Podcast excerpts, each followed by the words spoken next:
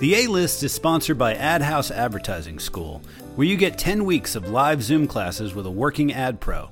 Ad nerds from all over the world have discovered AdHouse as the affordable alternative to, or precursor to, traditional ad schools. AdHouse classes max out at 14 students, so you get personalized instruction, and your classmates can become lifelong colleagues in your advertising career. The instructors at AdHouse are all A-List creatives from top agencies and brands. Some have even been guests on the A-List podcast. Who knows?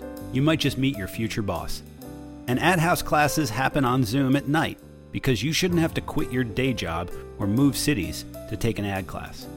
Class schedule, prices, application information, and more can be found at adhousenyc.com. Apply today. That's adhousenyc.com. AdHouse Advertising School for ad nerds only.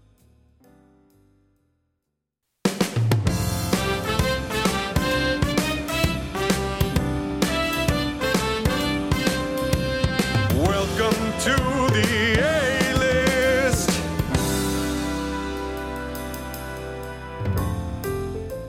Welcome, ad nerds. This is the A-List podcast, the podcast that asks the world's top advertising professionals how they got started in the business.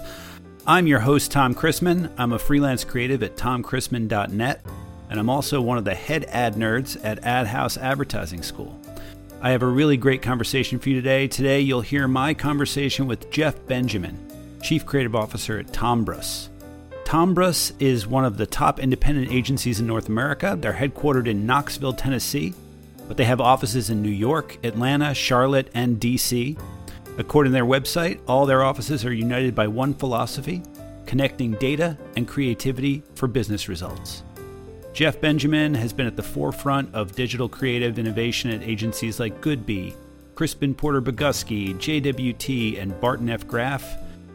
He continues that at Tombras with the MoonPie MoonMate, a virtual roommate that ran on Alexa and Google Home that kept people company while quarantining alone and paid you rent in the form of moon pies. That sounds really good. Jeff and I talk about more than moon pies. We talk about how he found advertising at a computer lab in college, his start at the first digital agency in Connecticut, the very first digital agency, how to be a digital guy in the traditional world, and it's a fascinating conversation, long conversation. So I didn't want to cut a word. So without further ado, here is my conversation with Jeff Benjamin. Oh, now yes. Hear me? Yeah, now I can hear you. Oh my God. I listen to some of these podcasts, right? Yeah. I listened to Rob Riley, long time ago. That was the very first one. Which is great. It was the first one. It was great. Fantastic interview. But I'm listening to this thing and I'm thinking, Rob, you're pretty successful. They're probably paying you a decent amount. It sounds like you're talking into the speakerphone of that fax machine you had in the 80s. I think he was. I think he was talking on his phone, and we didn't know that people were gonna be listening. We were, just, you know, it's got like 9,000 views. Yeah, that's the top one. It's a classic. But that must be awesome for you. You know what I mean? Like. I've sort of discovered over the years what I really connect with for advertising is my ability to like connect and matter to people. Yeah. And that in some ways is like a score of that for you. Yeah. It's like 9,000 that you inspired 9,000 people. Yeah, no, it's I get emails and calls and LinkedIn requests from people all over the world now, which is kind of cool. And we don't do any advertising for it, and we don't sponsor anything. We don't pay anything. We don't. We just kind of put it out there. But it started as a way to help Lauren Slaff, who was running AdHouse, you know. Yeah. And I wanted to get her more listeners, more viewers, more people in her thing. So it was like, let's talk to people in the industry and sort of. It was sort of a mimic of what we do in the classes, which is get people like yourself to teach classes, and you know, so it's cool, and it also inspires. I want to inspire young people to get into this business because I think it's the best. Yeah, yeah. And you do it from like an origin story. That's my whole thing. Which yeah. Is, that's my favorite question to ask these days in interviews.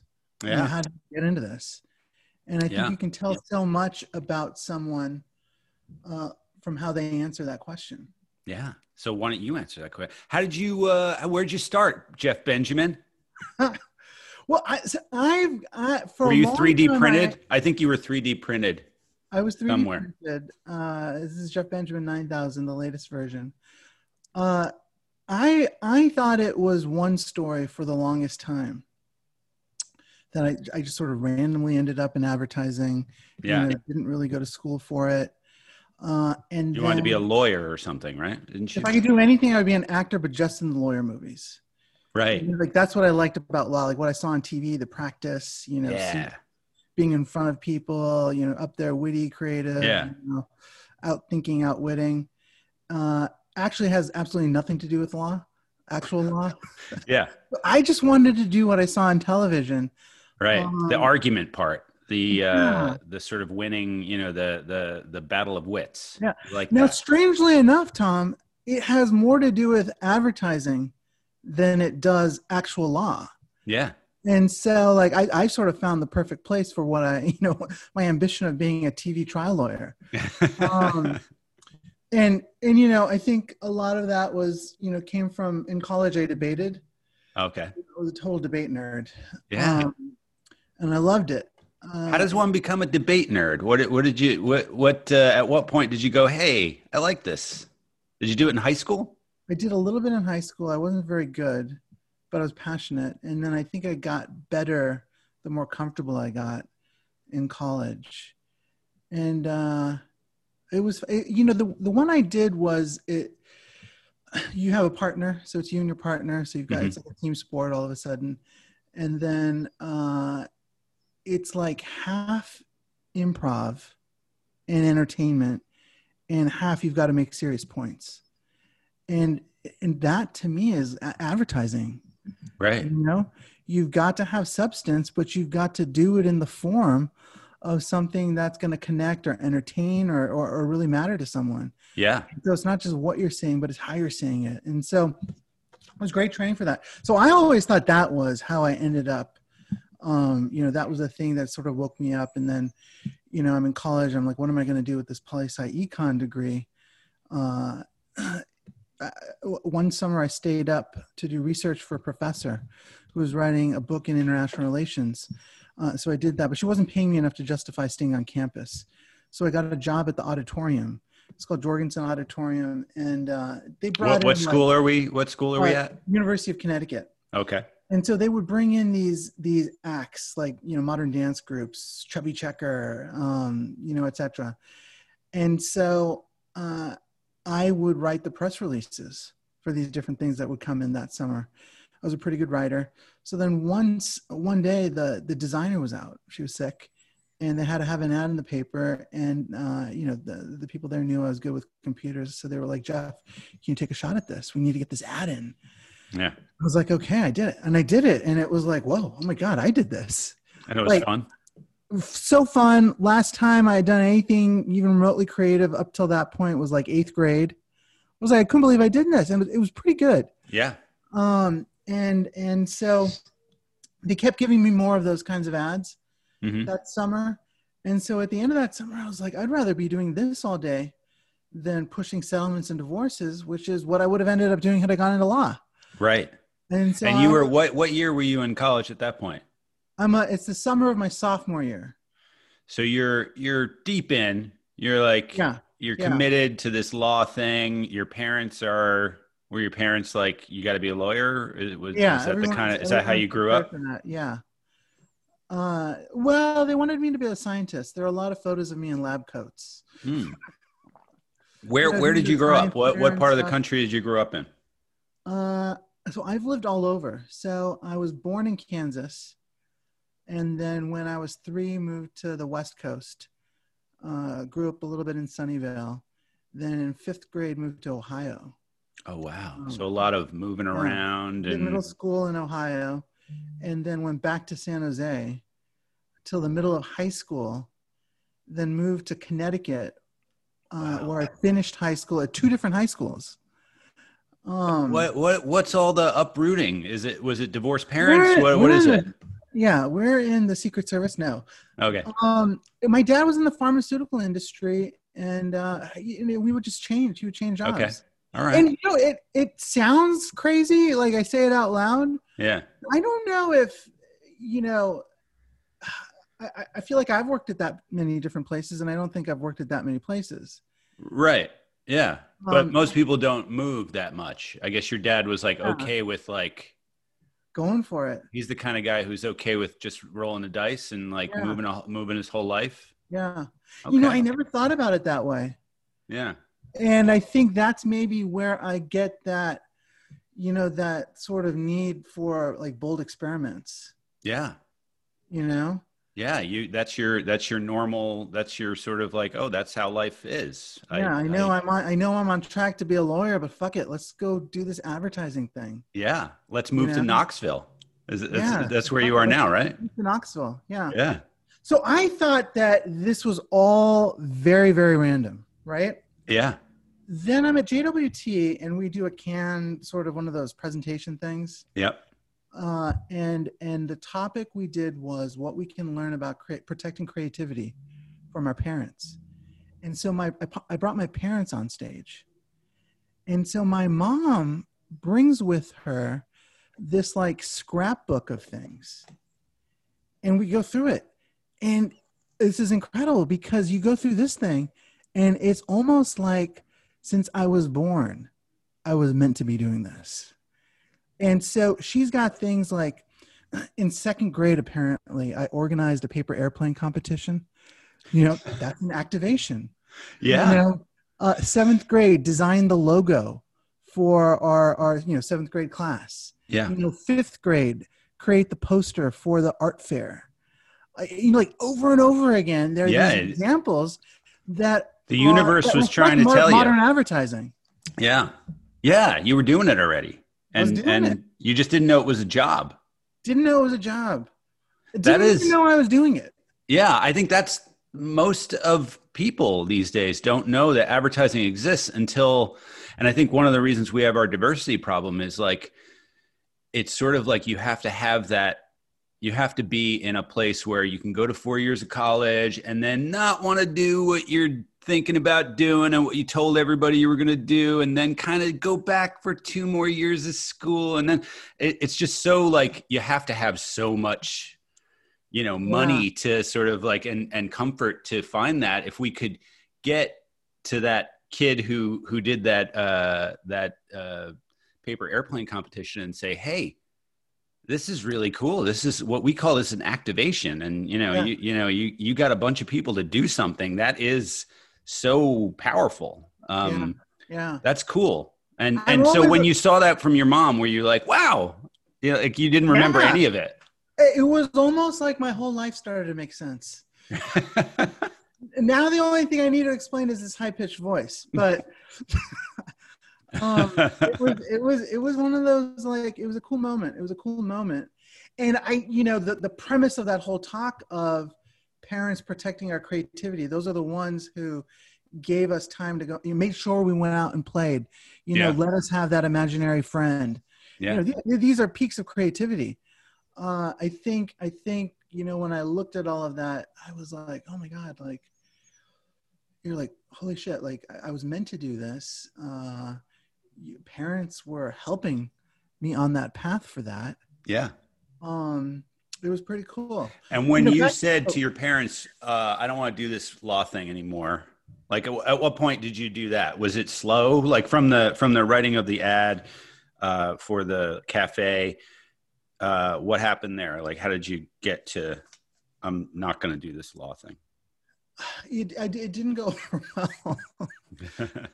As much as I want to say I dropped out of college, I'm not quite sure I would have been invited back the next semester because, what ended up happening was I just stopped going to class.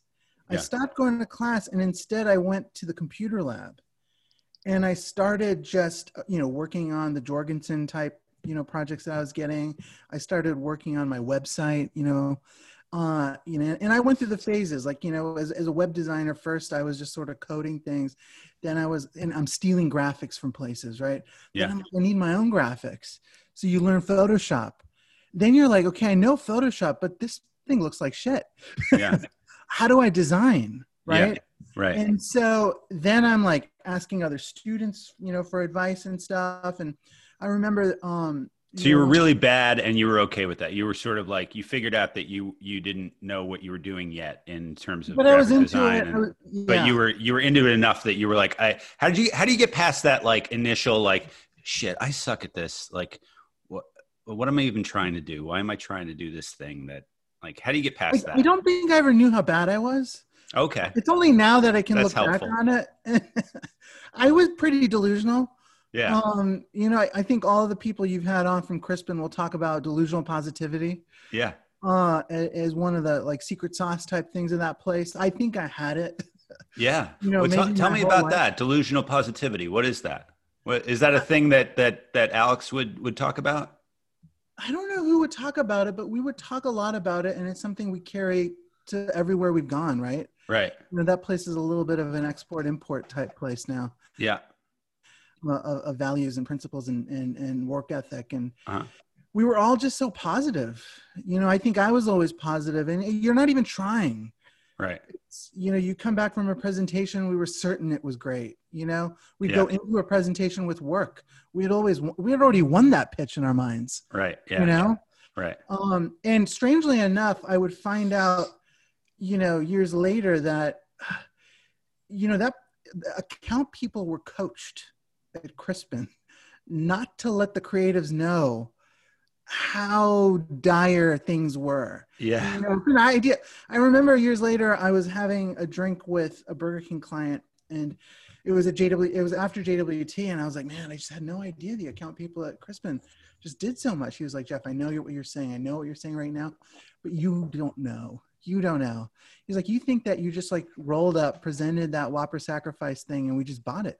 We kill that thing. We kill that thing like 11 times over. And you had a woman, Marcy, in your Miami office who just kept bringing it back. And she, you know, they would listen, but they kept bringing it back. And after the 11th time, we were like, you know what? These guys really believe in this idea. Let's just do it. And they reluctantly did it, not knowing it would be important for them that year. Yeah. And I had no idea. Yeah. So Marcy, what's Marcy's last name? Miller, I think. Marcy Miller. Thanks, Marcy. Yeah. Good job. They did so much. And, you know, Rob would talk about Laura. You know, she was the same way. You know, yeah. Phenomenal account person. I think that place we look to the creatives is why, you know, the creatives, Alex, why that place was so great. And the account people, everyone there had so much to do with it, but the account people especially. Yeah. You know, Steinauer and that whole team of account people, they would pre-sell, post-sell, you know, wouldn't take no for an answer, but they did it in a charming way. You'd go on a presentation and they'd be with you, you know, in pitching this idea. Yeah. Convincing a client why it's right. That's cool. And, you know, I think account people, you know, we've all been in places where we're like, oh my God, this person is just, it's almost like they're the client, right? And it can kind of suck. But what's interesting is when they operate like they're the client, they are in the best situation to know exactly what the client is thinking. Yeah. And so they can help us figure out how to sell this idea if it's the right idea and we really believe in it. Right, right. So becoming friends with the client almost. So where do you go from, you're sitting in the graphic design lab at UConn making weird websites.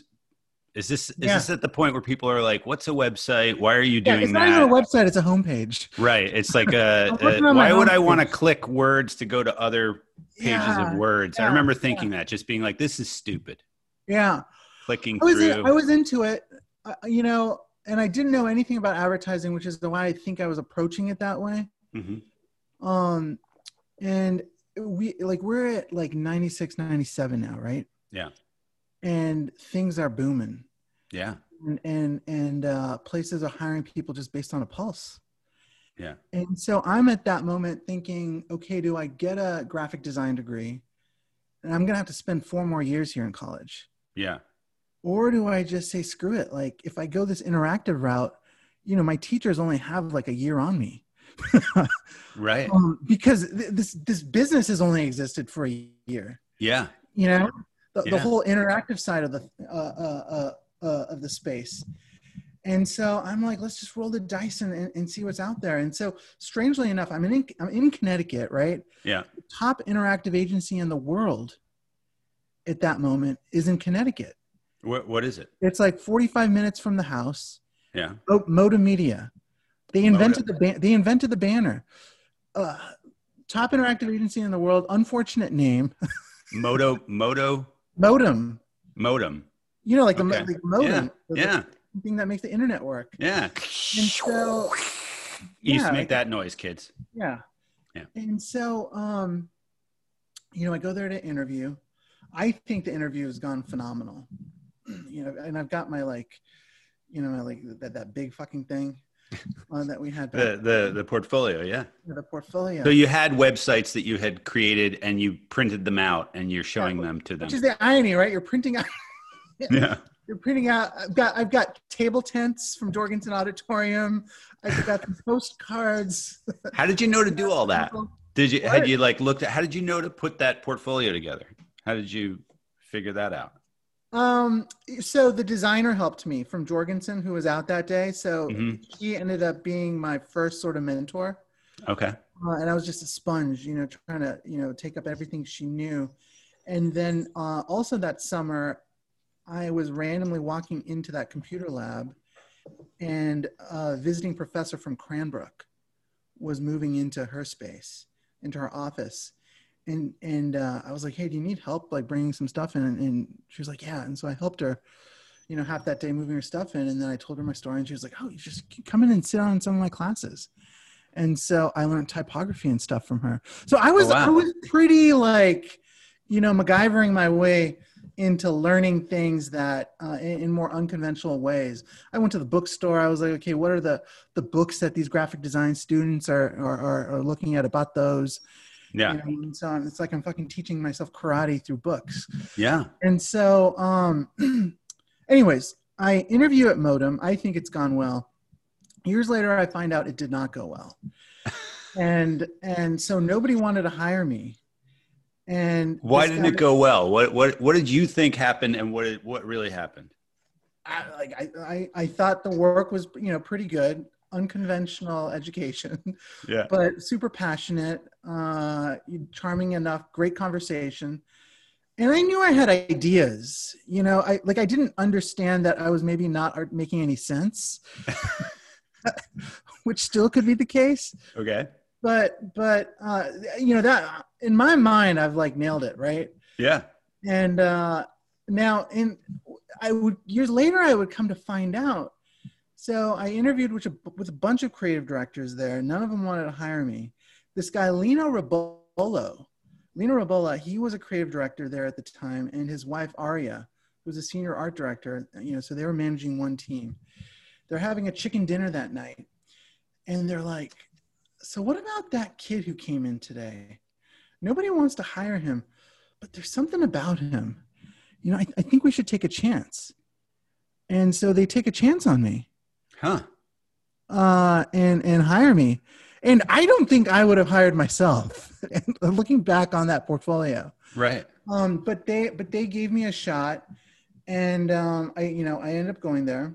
Because of your enthusiasm, because you're like, they just... I think enthusiasm, you know, I don't remember exactly what the interview was like, but I'm sure I was talking a lot of dreaming. I was dreaming, right, about what things could be. Yeah.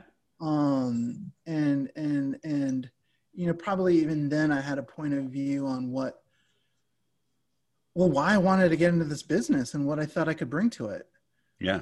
And, you know, I think that something I love is when people have not thought about their entire lives working in advertising because they bring a little bit of that naive genius to the whole thing, you know, the wisdom of the unknown. And I suspect that I probably brought a lot of that to that conversation, probably too much. Yeah. You know, probably the other creative directors are like, dude, I just need someone who can optimize banners. Yeah. You know? Yeah. And me, you know, or how to design, or like, you know, how to, you know, kern. Like, I don't know any of these things. Yeah. And so, you know, but I've, you know, I'm not jaded. Right. I know some other things that nobody else probably knows. And so, yeah, like, I mean, he gave me my first shot. I look back on it now and I think our industry needs more of that.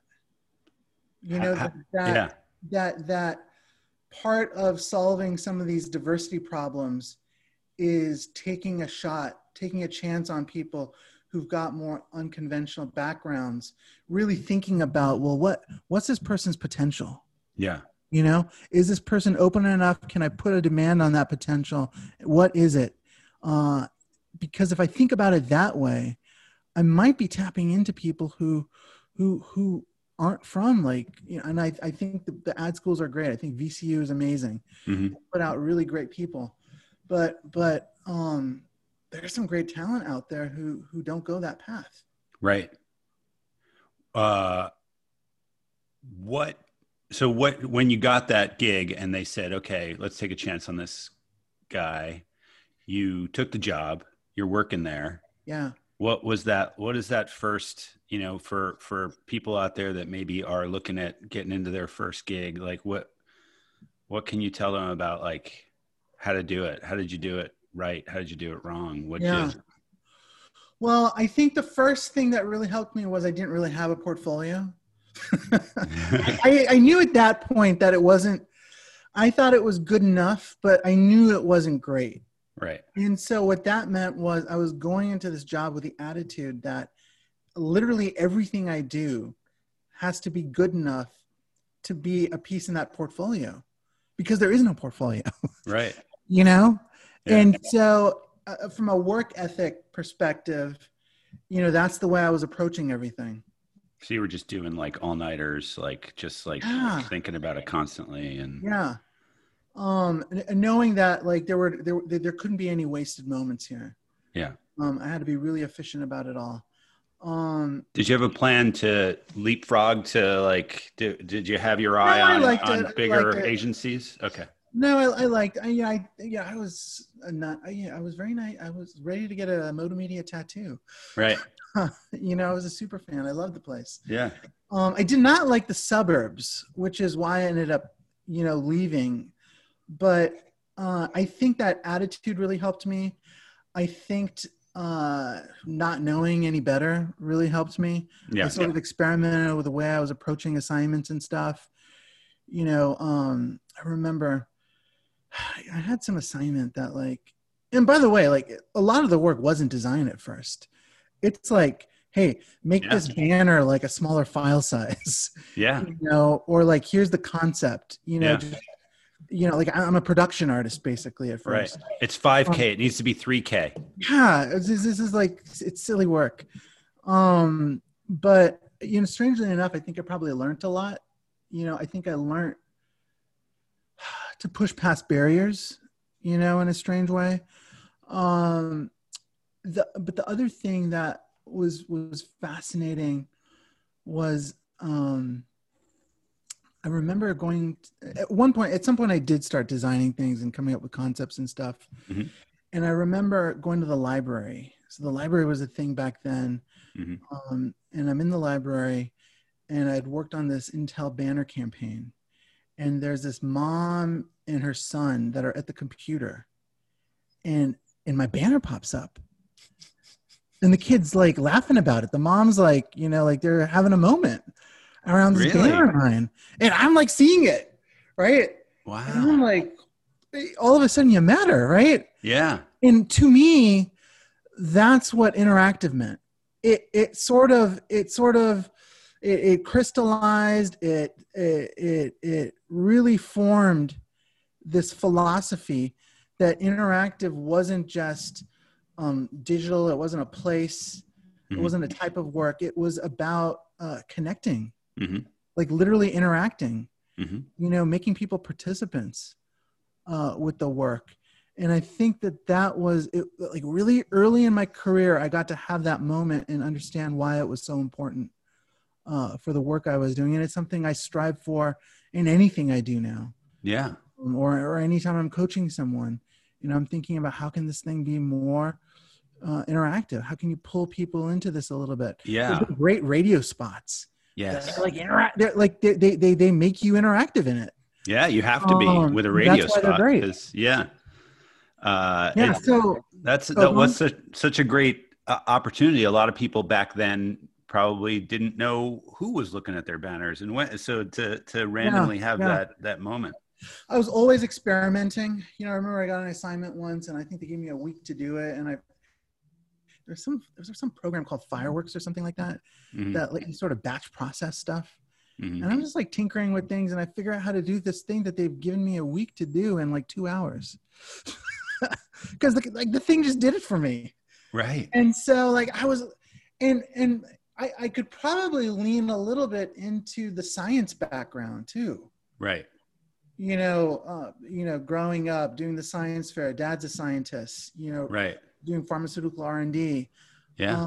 You know, always experimenting, tinkering. There's a little bit of mischief in all of that as well. And so, yeah. Engineers, there's something creative about that, about playing with something that has been built that they haven't quite figured out yet. Yeah. That's what the internet was, why the internet was exciting. Yeah. At always, that point, and still is probably. Yeah. I was always volunteering for stuff, you know, wanting to be a part of pitches. Everybody sort of loves that pitch. Why? You know, to me, since the beginning of time, it's that AT moment, right? It's the closest you will ever be to feeling like you're on that show, The A-Team. Yeah. When these, you know, these commandos, you know, wanted by the law or, you know, somehow they find themselves trapped in a garage with a fridge and a toothpick and they've got to turn that thing into a tank. Yeah. And that only happens when, you know, all of a sudden they put away their roles and they come together as a team and they're lifting each other up at levels they couldn't operate at when they were individuals. Yeah. They all have superpowers, you know, that sort of blur together. It's those A-team moments that I really, really loved. Yeah. And you had that at Modemedia. Yeah. Yeah. And how long were you there? I think I was there like 4 years, 3.5 years, 4 years. That's a while. Yeah. I was in Connecticut for a while, then left for 3 months, lived off stock options. I was just done with, I knew I wanted to leave, but I didn't know what I wanted to do. You were just like, I'm done with this. Done with this. I'm moving to an island. Oh, wait. Yeah, not financially responsible at all, ever. So now, but what was so bizarre is I quit. But then I ended up like, you get lonely, right? And so then I ended up going back into the office and meeting friends for lunch and just like staying in the office. Yeah. And then so like, I quit, but I'm still in the office. Yeah. I don't want to do the work and stuff, but like, I'll have lunch with you guys. And I'm helping out. I know. I'm like, yeah. Oh, you're doing the work too. Oh, that's like that. Funny. It's like now I'm not doing like the production art type stuff. I'm like, you know, I'm like now I can just, I have almost created the role of the lunchtime creative director. And so you know, you should do this or that, or I'll try that. Like, yeah, you know, have a think. So, you know, after 3 months of that, I run out of money. And so like, I've got to get a job. And, you know what? I just forgot about something. I know what prompted this. There came a point where so I'm a graphic designer there. Yeah. And they're promoting people. And all these other graphic designers are on other teams, right? Are becoming, and this is a super important one, actually. I can't believe I forgot this. I owe Lino my career 2 times. So the first time was he gave me my shot when nobody else did. The second time was this. Everyone's being promoted to be an art director. I get promoted to be a senior graphic designer. And I'm like, what the fuck?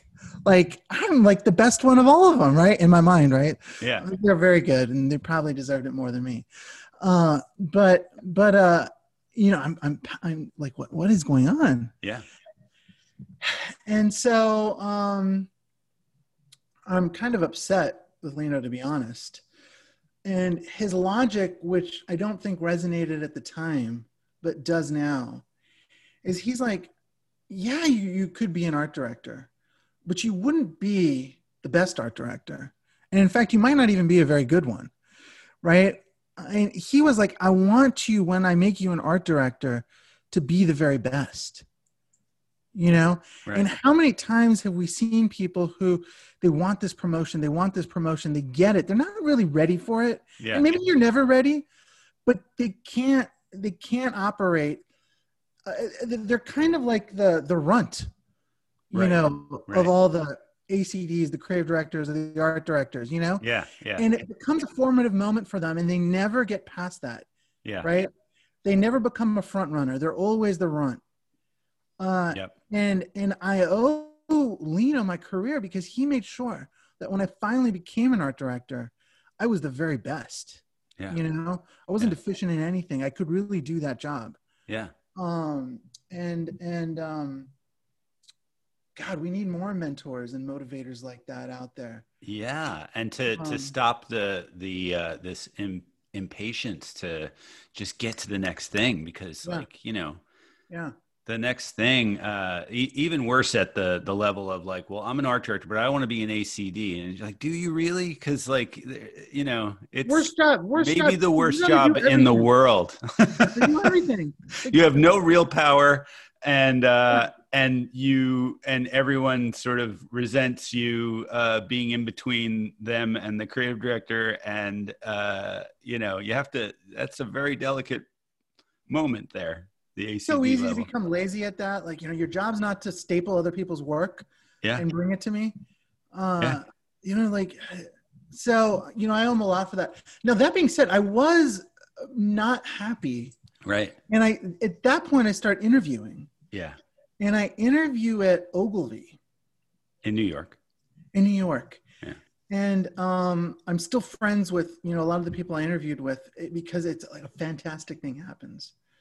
So I go to the train station, you know, with my big portfolio. Yeah. And, you know, I'm waiting there for the train. I see the president for the agency I'm at, Modemedia, this guy, Bob Allen, at the train station, kind of in the distance. And I'm a little nervous, but I'm like, yeah, the guy doesn't even know who I am. And he's so far away, who cares? And so I get on the train, I go there, get off the train, walk over to Ogilvy, this building. And I, you know, sort of go through this revolving door, right? Yeah. It's the Worldwide Plaza building. Yeah. Worldwide Plaza building. And I go through this revolving door. Now I'm for a half second, I'm in the building, in the revolving door. And I'm looking at Bob Allen, who's staring back at me. And I just continue to revolve out. I'm like, what the fuck is going on? Bob Allen's in the lobby of Ogilvy. Like, he's giving me this dirty look, right? Like, what is going on, right? Yeah. And so I booked for a payphone. Back then, there's, you know, payphones, right? You know, I'm not a drug dealer, and I'm not making for a cell phone. And so, you know, I call the recruiter there, and I'm like, you know, what's going on? Bob Allen's in the lobby. She's like, what are you talking about? Like, this is crazy. Just come up. Let's do this interview. We're ready. We're excited. And so, you know, like, I'm pensive. I'm nervous. I go back, you know, in there. I go through the revolving door. He's not in the lobby. I go up to, I think it was like the 6th floor or something like that, which is where they're doing their creative, and meet with a woman. She's like, great, you know, like, it's all cool. Don't worry about it. You know, just wait in the lobby here. The first person you're going to meet isn't in yet, but when she comes in, you know, they'll come and get you. So I'm waiting there. And then I look over to my left. I'm like, oh my God, it's Bob Allen. He's like over there in the hallway. And you're sitting there with the portfolio. Yeah, he's having a conversation with someone, but every now and then he's staring at me, giving me that dirty look. I'm like, what the fuck? And so I was like, I got to get out of here. So I leave, I go to the stairwell. Right. And I go up, and I'm like, now I don't even know where I am. I'm like in the cafeteria or something. And I'm like, what am I going to do here? If they come out, they're not going to be able to find me. So I go back down, and, you know, I'm around a corner, and every time I peer over, sure enough, Bob Allen is there looking at me, giving me a dirty look. And, I, you know, like maybe on the 5th one, you know, I do that peer over the corner. The recruiter's there, and she's looking at me like, you're nuts. And I'm like, no, it's Bob Allen. And she looks over and she's like, oh my God, you're right. We got to get you out of here. So they hide me somewhere else. So, you know, do the interview there. It's great. Get the job, decide not to take it because so I do this whole interview. Yeah. And, you know, I go to, at the end of the day, I go to the payphone to check my voicemail and there's a voicemail from Bob Allen. And he's like, Jeff, understand you're out sick today. Why don't you swing by my office Monday morning? Oh God, you're so fired. I'm so fired. Right. And this guy is known for like, you know, it's not great. Right. So, but I'm like, I think I've got this job. So like, I've got a resignation. I've written a resignation note. Right. And I folded it up and I've got it in my pocket. Yeah. Right. As I go in on Monday. Like I am an art director. God damn it. Yeah. And so, I go in to meet with him and I'm prepared for the worst. And this guy is so nice to me, right? So nice to me. He's like, you know, what's wrong? Da, da, da. And so I'm like, well, I decided not to do the Ogilvy thing. I stay there. You know, I'm an art director now. So he talks you out of the Ogilvy thing. Yeah. Yeah. You know, they made me feel so like wanted. Yeah. And needed. And that's what you wanted. I think that's what I wanted more than anything. Yeah. I didn't want the title. Imagine if you just, you said that to like, I don't know, like as a junior, I'm just thinking about like juniors listening to this is like, that's what they want too, right? They just want, they don't really want the promotion. They just want somebody to say like, you're fucking good. Yeah. Like, I really appreciate you. Like, you can do this. Yeah, that's what motivates. Yeah. Yeah. Like what if we did that more often? I don't know. Maybe we wouldn't have to bring so many people to ACD level. Yeah, probably not. I mean, I don't know. Like I hear different things. I'm still like sort of figuring out how to manage and motivate. Yeah, it's hard because everybody's different, right? Every single person comes from a different place of, and you're serving as a chief creative officer. You're serving them. You're serving the client. You're serving all of the account people. You know, you're really there for them, and it's hard to keep everybody track. So this guy keeps you there with some like, and you stay. What did Ogilvy think of that? I think they understood. I mean, we laugh about it still. There's this guy Ian Leth, who was the head of creative there, active at the time, and it's just like it's a funny moment. Yeah, I don't know. Yeah, I love a TV show. I was like, how is this happening? So I stay there, but then I'm like, you know, I get a little bored of the whole Norwalk, Connecticut thing. Yeah. And I end up moving to San Francisco. You just up and move. They had Modem had a San Francisco office. Oh, okay. So they moved me out there. And so I did that. What was that like moving to a whole other place? I guess I always wanted to get back to the West Coast. Yeah. And I think that I just have that in my blood. I need to be connected with that ocean. Mm-hmm. And so I go back there, but now that Modem is very different than the headquarters. Yeah. Because, they're smaller too. They have just bought another interactive agency. It was called Vivid or something like that. And it was actually bigger than Modem. Oh. So you had this strange like culture clash. Yeah. And it wasn't good. It was bad. I mean, we were hemorrhaging people left and right. And I think that at that point I was wanting something more than just interactive too, or at least like digital. Yeah. And at that point, I guess we're in 97 or 99 or at that point, I think we're like 2001. Okay. So 2001 now. So interactive is sort of growing up a little bit also. It's growing up, but like, I'm just like, you know, I'm fascinated by other things. I'm fascinated by TV and like print and other stuff. And you know, I wanted to be in, I wanted to try different things, right? I've always been making bold experiments. This is the next one. Mm-hmm. And so I randomly find myself talking to a creative director at Goodby at like some, like, I don't know, industry networking thing.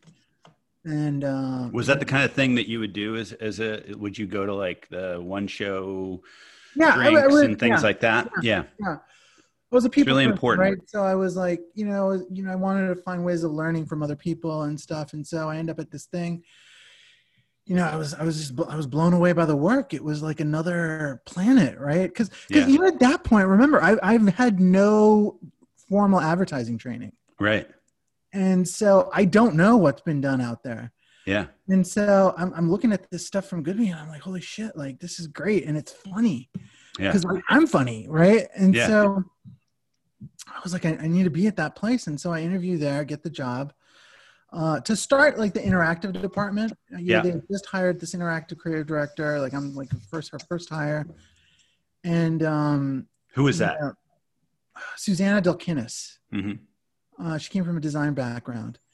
And so, I'm there for like 4 years, and I mean, that was a great like place, learning ground. And what was it like? Like starting a. Like in a place like Goodby, which is so much about, great storytelling and really genius ways of, selling to people in like these, making, like you said, making them sort of entertained and then giving them that like, oh, and here's the information. What's it like, and I remember that time, like there was the general creative and then there was direct and then there was digital, and we were all sort of looking at each other through glass. What was it like trying to start a new thing in a place where there's probably a bunch of like superstar writers who are like, oh, you're one of those digital guys, huh? Like, yeah. What's it like? I think there was still, it was a little bit of that here. Here's the interactive department. That's the digital, that's Jeff, the digital guy. Maybe I felt it more at the creative director level, from creative directors. Yeah. Much less so from art directors and writers, because I think I've always had a superpower of making what I know really approachable and pulling people in it and trying to get them excited about it as well. Yeah. And so I think like, early on, it wasn't, hey, like, we'll take it from here. It was more like, hey, art director, writer team, let's work on this together. Yeah. And figure out how we can take this traditional thing you're working on and making it feel interact. Like, what's the interactive part of it? Right. Like, it's not a great idea. How do we make it interactive? Yeah. And not doing it for them, but doing it with them. That's really important. I think that was a little bit different. It would be a philosophy that really even helped me even more at Crispin. And I think is the reason why Crispin was so great. Mm. I think, going there, I went into it with the attitude that if I'm going to be successful here, it's not going to be because of what I know. It's because it's going to, over time, I'm going to be less valuable for what I know, because what I know is going to spill over onto everyone else. Right. And ultimately my value is going to be about whatever idea I can come up with, not what, because I know how to make this. Right. Right. So, a lot of people try to keep that. A lot of people are like, well, I'm the digital guy, so don't even. And like, never been territorial. I've got, a lot of people do that just as a defense mechanism. 'Cause you don't want to be like, oh, if I give you all of my learning, then you're not going to need me anymore. But that's not true. Right. Yeah. I've never been territorial, been probably really friendly. Like maybe that's why, like I've always wanted to have friends. Yeah. Well, you're a people person, and I've seen you out. I've seen you, you've come to bowling, I think a couple of times. Yeah. But like, it's we don't do bowling anymore though. Nobody does. Yeah. But I think maybe the most important skill in advertising, and maybe in business, but I don't know any other business, is this getting along and being really truly interested in what other people think and how other people do things. Yeah. Yeah. Being interested in it. It comes down to relationships, right? Mm-hmm. What's your relationship with a client? What's your relationship with your coworkers? What's your relationship with the account person, with your teammate? It's about relationships and putting the time in to that relationship. Yeah. Relationships don't happen. They're not pitches. It's not form, it's substance. It's, it's frequency over time. Right. And it's what are the little things that you do every day? Yeah. More than just showing up in a grand moment. Yeah. It's taken me a long time to sort of figure that out. Yeah. But I think that really helped at Goodby. The other thing was Rich was an interactive creative director. He was so interested in Rich Silverstein. Yeah. Now, he was a little odd in that he did not have a computer at the time. Yeah. And he would have his emails printed out. Yeah. And given to him every morning. Yeah. So like he was in a little bit of denial about like the digital part of it. I think actually having your emails printed out every day is a great thing. I think everybody should do that. He had boundaries. Early on, he has boundaries. And great creative directors have those. But he got what interactive meant. Like, is anybody going to care about this? You know, how is someone going to participate? And he was very curious and interested. Yeah. In the whole thing. He's a nerd in a great way. Yeah. I hear that about all of them there. That whole management team is just a bunch of nerds who are. It doesn't surprise me that like they are so great still. Yes. You know, like when you think about the chapters of that place, right? Doesn't surprise me at all. Yeah. You know, it has always had a phenomenal culture.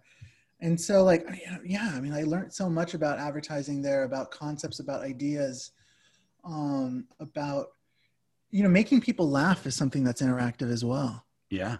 You know, we would show work every month, you know, in the lobby of the agency like others. And there we had this thing called the lobby bomb, right? Nobody wanted the lobby bomb. When you show that work and it's just quiet.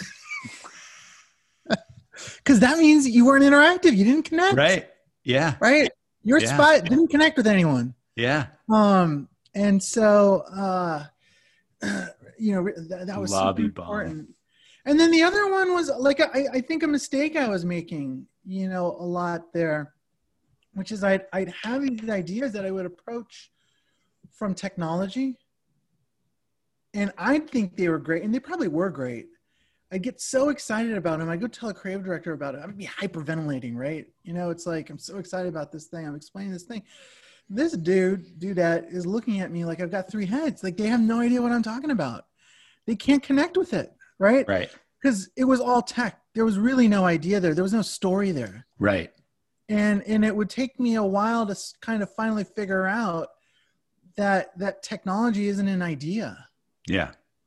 You know, it's not a replacement for an idea. An idea is something else. Mm. It's something bigger. Mm-hmm. And it wasn't until then that I really started selling stuff and I really had breakthrough. What was the first, your first thing that you made? And it might not be like a super famous thing, but what was the first thing you made where you were like, wow, I get it now that I'm super like, I guess it's levels though. Were you always proud of the things that you did, or was there a point where you were just like, when you said, I get it now, what was the thing that made you think, I get it now? I think there's always been steps, you know, along the way. Like, you know, I'm sure there was an ad at Jorgensen Auditorium where I was like, holy shit, like I did that. I can do this. Yeah. Right. So right. That was sort of the level that the measure of, you know, that I needed to sort of surpass.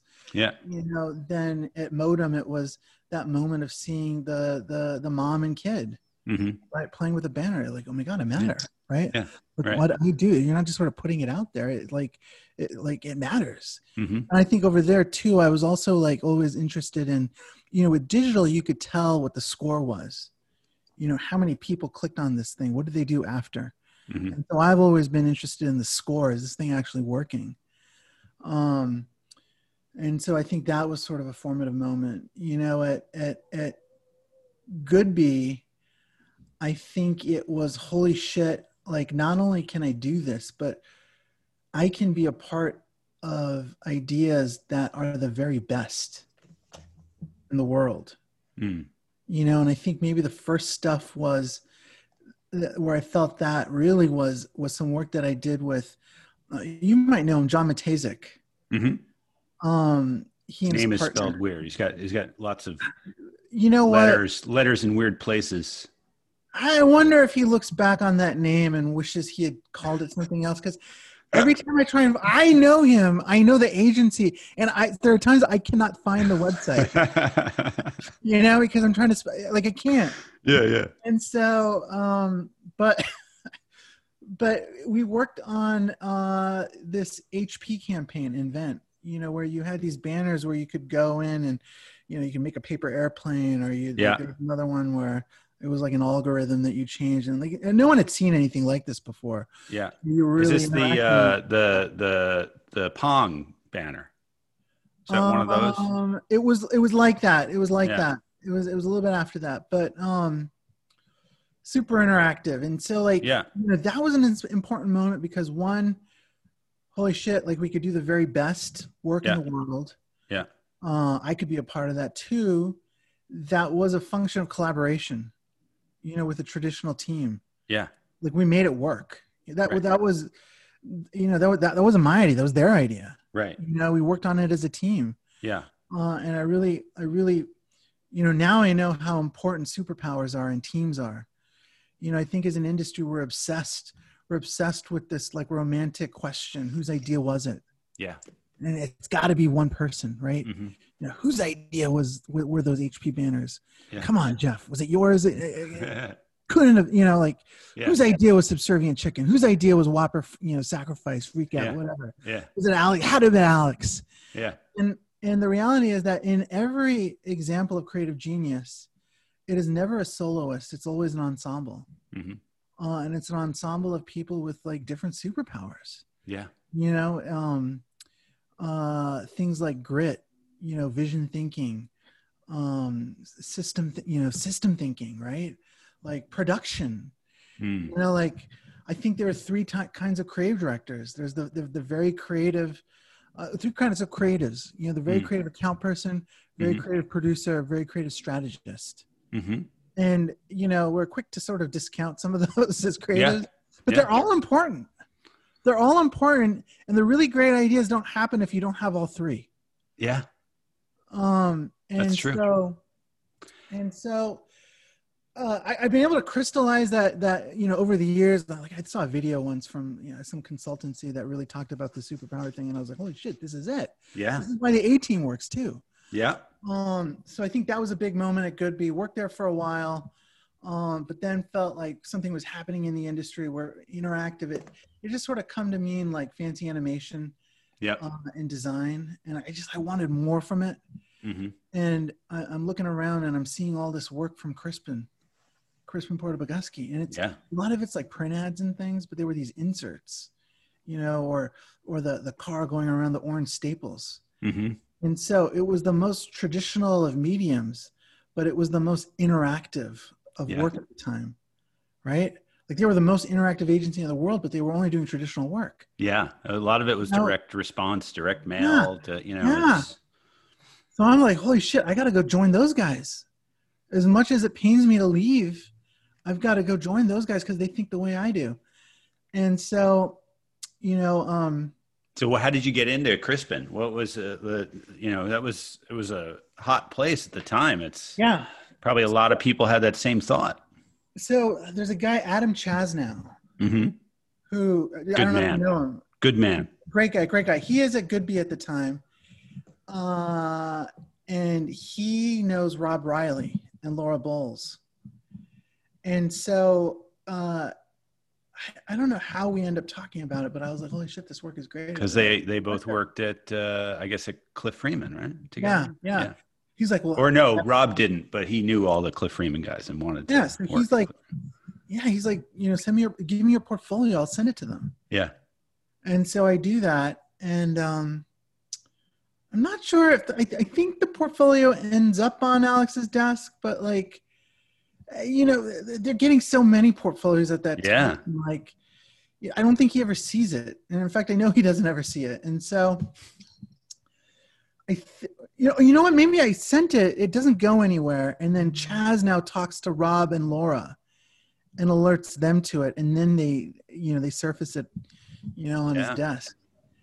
And, you know, they're like, we gotta talk to this guy. Like, you know, unbeknownst to me, like, they've been looking for an interactive person, you know, to start a little group there for like over a year at that point, weren't finding anyone. So we go down there, and, you know, everyone had warned me about Alex, the guy's Darth Vader, etc., the Antichrist. A lot of people had worked for him and it didn't work out. You know, I'd hear these stories. I go down, I'm like, oh my God, I dig this dude. Like, I mean, he's great. Yeah. And so, you know, God, it just, they thought the way I did, you know, I come back, I'm like, I got to do this. That being said, to get over the hump, because I've got a good gig at Goodby. Yeah, you're at Goodby. You're maybe the best agency in the world. Yeah. Yeah, we're doing great work. I love these people. I'm valued, you know, et cetera, et cetera. I was having a hard time sort of, as much as I want to like stand for bold experiments, I was like having a hard time to actually execute on that one. Yeah. And just go to Miami of all places. Yeah. Where at the time, Miami was a lot of people are saying you're throwing your career away. Yeah. As silly as that sounds now, people are telling me that. And so I get a call from Rob, who hasn't been there for very long. And he gives me some tough love. And he's like, what are you doing? Just do this. And so I talked to Rob and I'm like, okay, let's do this. And so I go and like not thinking that like I thought it was like 50-50, this could be good. Yeah. I could very well be throwing everything away. You know, I thought worst case, I'll go back to Goodby or something. Right. And so go there. And I think immediately there, like we've got like exponential success because everybody there was already an interactive creative. Yeah. Like they've been thinking this way. Yeah. You know, Alex has said, this is the philosophy of the agency in whatever we do. Yeah. And so because of that, like, I'm not having to really teach them anything. It's just sort of the way of life of everyone, for everyone there. And now that could have been, I know we're coming up on our hour. I don't know if you have, do you have to go at 11? Are you okay? I've got some time actually. All right. I don't know how much time I have. All right. I got to go at 11:30. Okay. Well, let's do a few more minutes. I just want to get through. I don't even know what that is. Maybe we could blow through this. This is a VTB huddle. Yeah. I'm enjoying reminiscing. You know, it's weird. Yeah, it's fun to look back on your career and you learn things. You're remembering. It's like reading a Malcolm Gladwell book. You know all of this. Yeah. He's just reminding of it. Right. You know. So like, you know, immediately, right, have an impact. You know, mostly because everybody else is doing it. You know, like I everybody's interested in it. I'm loving the way everyone's working. The work ethic. You know, strange to me that we would go out at night. Having like that was a place where if you left before 10 p.m., you're kind of sneaking out. Yeah, no, I freelance there. You're leaving a jacket on your chair. Yeah, and going out without it, like to look like you might come back. Yeah, you know but we'll go out and nobody's complaining about this, right? Like nobody's complaining about the hours that we're working. Where it could be at the time, it's a great place, but people are complaining about things. Nobody is complaining about a thing. Huh. And it's because we are all doing what is so close to our hearts. Yeah. You know, I always, my observation when I was like sort of spending time in that computer lab was that the art students were the hardest workers in college. And it was because what they were doing was so close to their hearts. And when you have that, you can pour your heart out into it. Yeah. Right? It's just like being human at that point. Yeah. Like, this is my dream. This idea that I'm working on, I've always wanted to do this. Like, yeah. There's nothing I'd rather be doing. Like, yeah. This isn't work at that point. And so it's so easy to like, to just want to be there with everyone else and work on these things. One thing, two, it was working. Every time we would put something out there, you know, the world would go crazy. Not just ad press, but all press. Yeah. You know, things are on the Today Show. They're on the late night shows. What do you attribute that to? Is that a PR thing? Is there a PR element of that?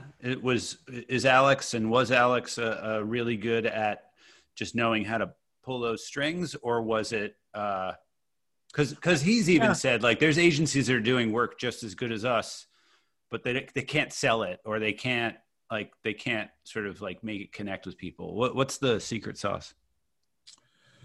So there are a lot of things to unpack there. So I think to sell it, we had great strategists. Yeah.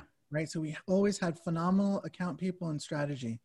And these briefs gave us permission to, one, make those ideas, but they gave the clients permission to buy those ideas. Yeah. You know, they're pre-sold. Like, oh, Jeff, you're so lucky. You work at Crispin. You've got Burger King as a client. They'll buy anything. You know, it's not that easy. Like, there is a lot of stuff that we were doing, you know, there's a rigor, there's a process to this. And it started with, you know, figuring out, okay, what does the client want? Okay. What's the strategic brief going to be? What's the tension? You know, what's going to give us permission to come up with these ideas and inspire them? And then what's going to give the client permission to buy them? So all that's happening. Then there's that we are coming up with ideas in the form of something that is a filter for whether or not anyone's going to care. Which is? When you, like, the press release, right? It was not always a press release. I think, you know, I think that's something that happened like halfway through. Okay. That we would call it a press release. But we're definitely writing it in the form of a press release, not, I mean, or maybe everybody else was and I didn't know it, which is also a strong possibility. Yeah. But we're writing these things in the form of, they had to take the form of someone caring, because you're looking at this thing, and if you can call bullshit on whether or not anyone's going to really care about this sentence you've written. And so that really helped it. And then, yeah, we did have people who did PR then. Who would help seed these things out in culture. Like, I'm seeding things out there in culture. We would make something, and then I'm like going on to these, like, you know, blog sort of things at the time and saying, hey, have you seen this thing? And you have the link to kind of just like put it out there. And you're just sort of, you're lighting a fire by like creating a bunch of sparks. Yeah. And there's no like department doing that. Like, you as a creative who was responsible for that idea are responsible for figuring out how to blow this thing up in culture. That was just as much your job as it was to come up with that idea and then make that idea. And they were okay with you guys doing that, the agency and the client? And yeah, I don't know if the clients knew, right? But, sure. But I don't know, it's just sort of a responsibility. We call it seeding. Like, are we seeding this? Yeah. When can we start seeding this? It's almost impossible to do now, but you do it a little bit. You could do it in your own circles. That's what we do with the A-List podcast. Yeah. It's our whole budget. Yeah. I also think we benefited greatly from, there was not a lot of great work out there at the time. So this work just felt like it was dropping down from outer space. Yeah. You know, it felt like it was from another planet. I think that, not just for advertising, but culturally, people wanted stuff like that. There was a vacuum for the kind of work we were doing. Do you think being in a city that where there weren't other agencies to sort of poach and yeah, definitely. That's one of the reasons I came out here to Knoxville. Like, I wanted to get back to sort of being tucked into the mountains, you know, like. You're back in Miami, you're in Miami, like, you're away from everything. It lets you form your own version of what you're doing is. Yeah. You know, there's nobody across the street saying, oh, BBDO doesn't do that. You know, there's nobody from, it's not easy to hire someone from Droga who says, that's not how we do it there. Yeah. You know, that's not how it's done. Yeah. Like, you get to do it your own way. And so we benefited greatly by that in Miami and then in Boulder. And you made that move to Boulder with everybody. What was that like? Was that sort of like, wait a minute, we're all moving to Boulder, really? Let me answer one more thing. Sorry. Back to the other question though, because I think there was another really important thing that happened, is that whatever we did, we were super confident about it. We knew, having made it, we came out of it feeling like this is the best work in the world. Why wouldn't anyone talk about this or write about it? Yeah. We were confidently going into that. I think that was the Beatles' superpower too. They would say, "Where are we going, boys? To the toppermost of the poppermost." They would just like you know, they would just talk each other up until they were. When you go into it with that attitude, like, everybody wants to write about that stuff, everyone believes it. Yeah. You know, even if it's not true. And then there are some things we did there that I like look back on. I'm like, can we? Like, that wasn't that great, but there was a lot that was, and I think a lot of it came from that confidence, and also decisively committing to an idea and giving yourself the runway to pour yourself at it 110% and make it great. I think too often we're wishy-washy about what the idea is. We reluctantly say that's the idea. There's no time and there's no confidence in that idea. And it's a complete train wreck. Yeah. You know, when it goes live, everyone can feel that. Yeah. That confidence and decisiveness is, I think, is a really important thing. And I think there have been a lot of enemies of it. I think over time, I have a theory that agency spy has been an enemy of that confidence and has actually not been helpful for creativity in the US. Agency spy? No. I mean, they're just trolls. You know what? But I think it plays with the confidence of creatives. It fucked me up. It fucked me up. When I went to JWT and the article was about Bill Oberlander, but I on the back end of it, it was like, Bill Oberlander goes to JWT with Tom Christmann from Cliff Freeman and Josh Kilmer Purcell, and they used to be partners. And then the comments just, oh my God, they just poured in. And I just kept looking at them like an idiot. Like, what am I doing? Well, as much as you can, you do. But I think as a creative, it messes with your confidence and your decisiveness at an unconscious level. Yes. And I really think it affected creative output in America for a long time. You think, why only in America? Clients played into that as well. Huh. You put something out there, right? Yeah. Well, clients would see a post, you know, then all these people making comments about how the thing sucks. They start to believe the thing sucks. And all of a sudden someone's taken it down or has lost confidence in it. Yeah. Like it's literally happened. I saw it. Yeah. And if that thing doesn't exist, right, reality is completely different. Yeah. Yeah. The anonymous posts. It's evil. It made us less daring as creatives. It's just evil. And so I think that, you know, even with that agency spy thing existing at Crispin, we were so confident, and Alex made us so confident in what we were doing that we could rise above all that. Yeah. That, and then how do you leave a place like that where you're there 24/7, you feel like there's nobody else understands what we did, where, you know, it's like leaving the Beatles. It's like, you know, had been there 10 years. Were you worried about like becoming, you know, Paul McCartney and Wings? Were you worried about that? Like, it's so scary to jump out. I probably should have been, but I like, no, I think the logic at the time was, been here 10 years, right? Like, am I going to stay here my entire career? You know, am I a lifer? Is there some other gear in me that I haven't explored yet? Because if there is, now's the time to do it. Yeah. Like, it's now or never, right? Yeah. You know, I would get a lot of calls. I would say no a lot. And then this one came and I was like, I suppose if they offer the job, you got to just take it, right? Like, I mean, I remember thinking like I probably shouldn't because I don't know if I'm going to have fun there. Yeah. Because like at every other moment, like it wasn't a turnaround operation, you know? Right. Is this the JWT job? Yeah, this is the JWT job. It was about adding another engine to something that was already great. I was leaving JWT at that point to go freelance. I quit to go freelance, and you came in, and then they immediately freelanced me, and I was freelancing for you on Halls, I think, and I don't know what else. And that was great stuff that you did, by the way. It was fun. That was probably the best Halls work that had been done. And I think too often, like, we don't give enough credit.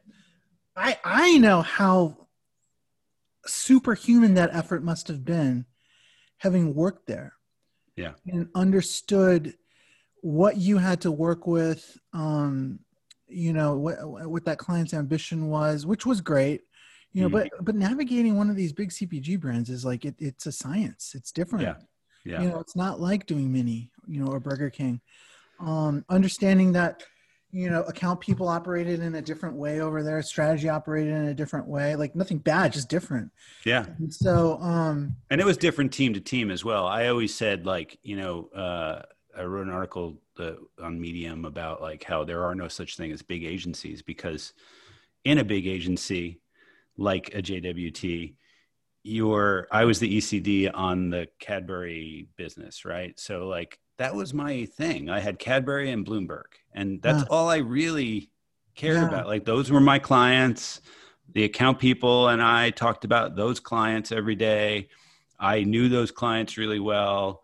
It was like we were a 30-person agency working for those two clients. Within, and we didn't really get bothered very much because we didn't have many problems with them. I mean, they eventually were bought by Kraft, and then we started to have problems. But it's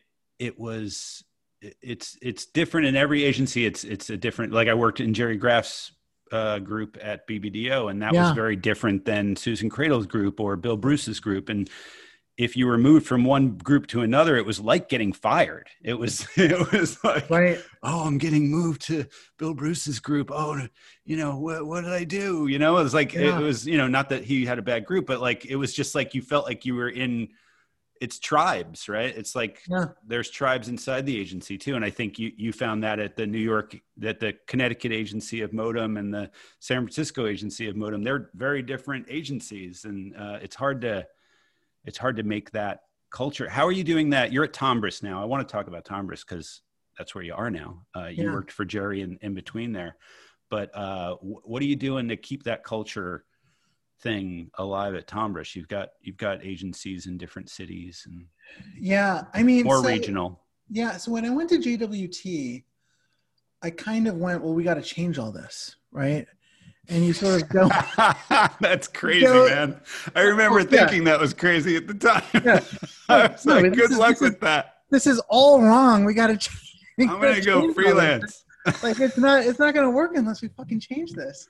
Yeah. And so. They changed it, all right. It changed it. Yeah, and it took a look. I love my time there. We did some amazing work. Like, I mean, winning things like Puma, Nokia, Global, like never thought that place ever would. But the toll it took on the culture, on me, you know, et cetera, it didn't have to be that hard. Yeah. You know? And so taking that wisdom into Tombras, you know, I went in with an attitude that we're not going to change anything. Mm-hmm. You know, you have a system. It's a perfectly great system. There's a lot of great people here. And Dooley, is that his name, Dooley? Dooley Tombras, yeah. His grandfather started it, right? There is no story like this. I had never heard of that, and I was researching to talk to you, and I was like, what? There's no Ogilvy Jr. Yeah, there's no Ogilvy Jr. out there, right? Yeah. It's like, this guy's grandfather starts this thing, then the dad takes over, grows it to about 50 people. Dooley takes over about, 5-10 years ago. Make some big investments in media, data analytics, that kind of stuff, and grows it from 50 to like 350. So explosive, huge ambition. In many ways, reminds me of Alex. Mm-hmm. You know, in strange ways. Like Dooley's into like extreme kayaking down like waterfalls and things like that. Mm-hmm. You know, Alex was doing crazy things on BMX bikes and motorcycles and surfboards and stuff. And so there's a fearlessness and ambition that they both share. Maybe what's more interesting for me is that Dooley's not a creative. It gives me more space. Yeah. To do my thing. Yeah. And so, my job wasn't to come here and change the culture. And I sort of went in there feeling like, to be successful, I'm not going to mess with that. But I am going to make the system you have better. And like the other really sort of inspiring moment for me was a few years ago. I saw this documentary of Rick Rubin working with Johnny Cash. It's a great documentary, short. And, Rick calls the American Recordings. Yeah. RCA drops Johnny. He made RCA. And so Rick calls him out. He's like, dude, I want to work with you. And Johnny's like, well, why do you want to work with me? Nobody wants to work with me. He's like, I want to work with you. And he's like, well, what would you do with me that nobody else has done? And Rick's like, well, what do you want to do? And Johnny's like, well, I've always just, it's just me, my microphone, guitar, and that's it. No backup band, et cetera. He's like, and without missing a beat, Rick's like, well, that's what I want to do. And so they hold him up you know, they'll hold themselves up in his apartment and they work on this, right? American Recordings are born. What I learned from that is that you don't have to have, it's not about you. That's your ego, right? It's not about what you want to do. What does the team want to do? And how do they want to do that? Mm. And then let's figure out together the best way to do that. And you know, watching that documentary, it's changed my approach for management, motivation. What are the ideas we're going to move forward with? You know, sometimes I'm going to have an idea and I really think we should do it. But most of the time it's going to be, well, what does the team want to do? Yeah. And why do they want to do it?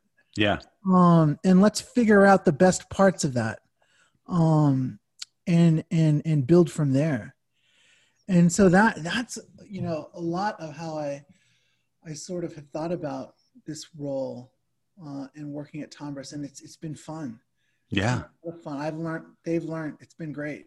Taking the raw talent of all those people and then just using your experience and, you know, you've been there and you've done things and you can help them sort of see the traps and the pitfalls and get things done better and faster. And also leaning into their naive genius. Yeah. You know?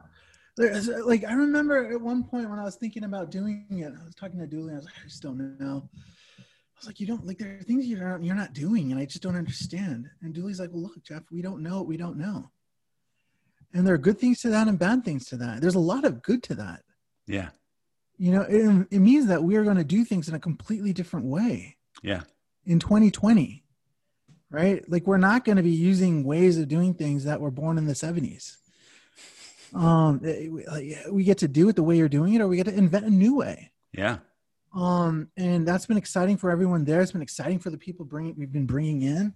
Yeah. It's been exciting for the client. The clients love this, you know, like, we haven't been defined yet. You know, you could go to a Wyden, you could go to an Anomaly or a Crispin. Those are all great places, but they've been defined. Mm. You know, Wyden's always going to be Nike, and they're going to be defined by the great work that they've done. Mm. Burger King and many of them, they've defined Crispin. Mm. Crispin is probably never going to do better work than that. You know, sorry if you work there right now, but it's you're probably never going to do better work than that. Our legacy hasn't been defined yet. Yeah. And I think there's something so exciting to this idea that anyone there, anyone coming there has a chance to do that work that will define the agency. Mm. Any client has that opportunity. And we have no choice but to be doing the great work because we haven't been defined yet. Yeah. And are people moving to Knoxville? Are people, you got people moving to Knoxville? What's it like in Knoxville? It reminds me a little bit of Boulder. You know, I think that it's happened in a little bit of a different, nature. There's a lot of, I've never hiked as much than I have here. You look healthy. Yeah. Getting in touch with the insects and things. Mm-hmm. People are into it. You know, I don't know if it's happening more so now because of COVID, you know, what we've been going through. Like, I didn't know it at the time, but this has been a phenomenal place to quarantine. Yeah. Yeah. You know, like, you've got space, you know, you can have a life, you can go outside, you can hike, you can do things. The food is great. There's a lot of an entrepreneurial spirit. 2 years ago, Knoxville, Tennessee looked completely different. And it's changed because you've got entrepreneurs who are leaving big cities, leaving coasts, wanting to go inward to different places, have a quality of life, be part of creating something new. You know, in Knoxville, we're close to this place, Blackberry Farm, which is this, it's like this, I don't know what it is, like a hotel resort sort of thing, that's known for its food, wine, etc. So you've got a lot of chefs that have moved from, they've left there to start restaurants here. That's great. Yeah. It's like Austin. Sounds like Austin. It's a little bit like Austin. You've got this entrepreneurialism that exists in food, music, business, marketing, you know, HGTV is out here and stuff, you know, so there's an aspect of entertainment, architecture, and it's all happening now. Yeah. And so, and then you've got the university, right? University of Tennessee. Yeah. And so it's a pretty cool place because I like being in the middle of the experiment, you know, not at the beginning and not at the end. I like being in the middle of it, the messiness of it all. And that's where Knoxville is. And, you know, there's so many people on the planet, we've been able to convince enough of them to come to Knoxville. Yeah, that's great. That's great. You know, we've made like a lot of, we haven't announced any of them, but like, it's exciting. Like, I mean, and these are great people. Like, that's great. I don't relish this story, but it is kind of fun when you hear stories that, you know, the person's resigned and people at the places are crying that these people are leaving. And like, that's what, you know, well, fuck, like these people are good and they want to be a part of this to help build this. That's great. Help define this legacy with all of us. That's awesome. How can people reach you and get in touch, and where should they go to check out stuff? I mean, I'm on LinkedIn. You know, that place. Jeff Benjamin. On Instagram, I'm Wacky Packy. WACKYPAKI. I'm on Facebook. And then you could definitely email me, jbenjamin@tombras.com. Nice. It's exciting. It's an exciting moment. Yeah. I can't wait to see what you guys do. Yeah. Yeah. Neither can I. No, I mean, you know what it is? We started doing stuff. Yeah. That's great. That MoonMate thing was awesome. Yeah. You know, I like that. Today. Yeah. MoonPie MoonMate. Yeah. Thinking about an Alexa app, a virtual roommate to keep you company. Yeah. During the pandemic, Zaxby's, you know, I think that, what I've learned there from JWT is that you can't change things with one big, it just doesn't happen. You've got to ease your way into it. Yeah. And so these guys have started doing great work in small ways. And we've been building and building. Yeah. To the point now where I'm really excited about something that's going to come out soon. That's great. And so it was definitely a roll the dice type thing. I think I was confident just because, you know, I have a big belief in the team here. Yeah. I don't know. There was something about when I met everyone that I was like, this team can do it. And so it is rolling the dice, but confidently rolling the dice. Yeah. Now seeing that it can happen, that's pretty exciting. Yeah. And you're working with one of my favorite planners, Nigel Carr, who's there. That guy is... He's crazy. A character and a genius. I don't know, Jeff. We worked together at Kirschenbaum. He's a little bit like me in that I got frustrated at first. He's not the kind of planner where he's going to sit in front of a computer and figure it out. Yeah. And come to you on a piece of paper, all figured out. He needs the conversation. Yeah. He's a creative. As a creative, I need the conversation. Yeah. I've put myself, I don't know how you freelance and stuff. I've tried these situations. Like I went client side for a little while to this company BarkBox, and I really struggled with the thought of I'm going to sit there in front of a computer and come up with all the ideas. It just doesn't happen for me that way. I need a conversation. Yeah. The idea might not be floating around, but I literally need the momentum of a conversation. The best planners, that's what they do. I think they come to your desk and this is how Kirschenbaum was back in, you know, I guess it was 97.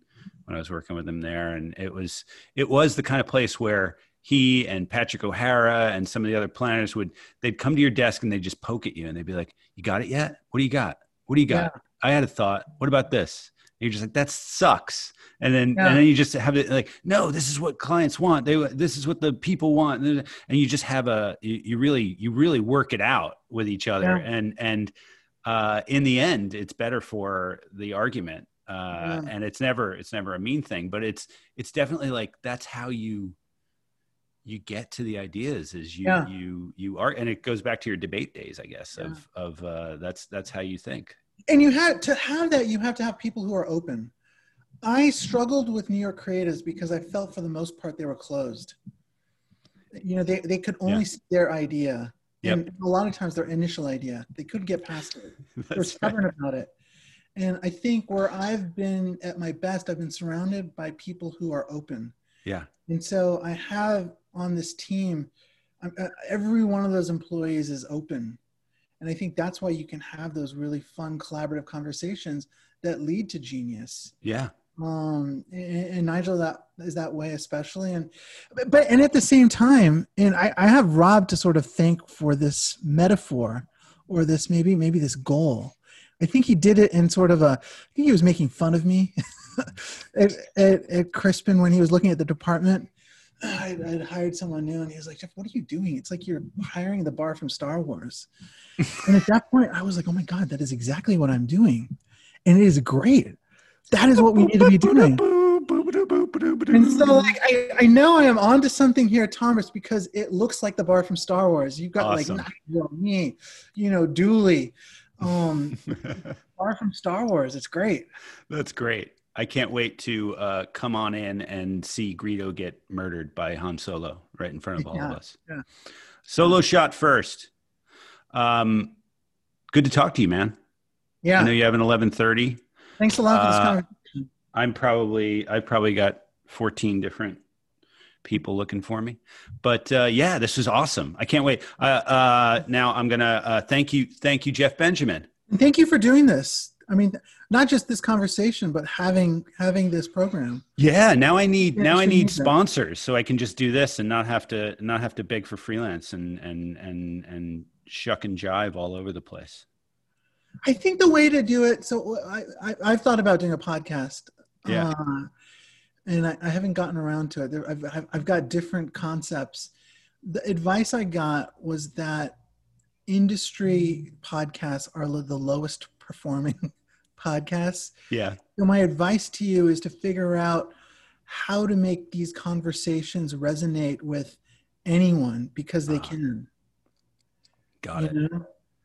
Anyone can benefit from understanding, you know, the role of grit, you know, with Rob Riley. The role of, interactivity, you know, mattering, ideas that matter. Yeah. With this conversation. So, yeah. All right, man. Thanks, man. Have a good one. Bye-bye. Jeff Benjamin, everybody. This has been the A-List Podcast. I'm your host, Tom Christmann. You can find me at TomChristmann.net. Thanks for listening. Hey, and please subscribe to our show wherever you listen. And if you could leave a review, it would really help us reach more ad nerds. The music you're hearing is from Ross Hopman over at duotoneaudio.com. Check them out. Get them to do some music for you. And I will see you as soon as I finish another one of these, which I'm trying to do more often. All right. Thanks, everybody.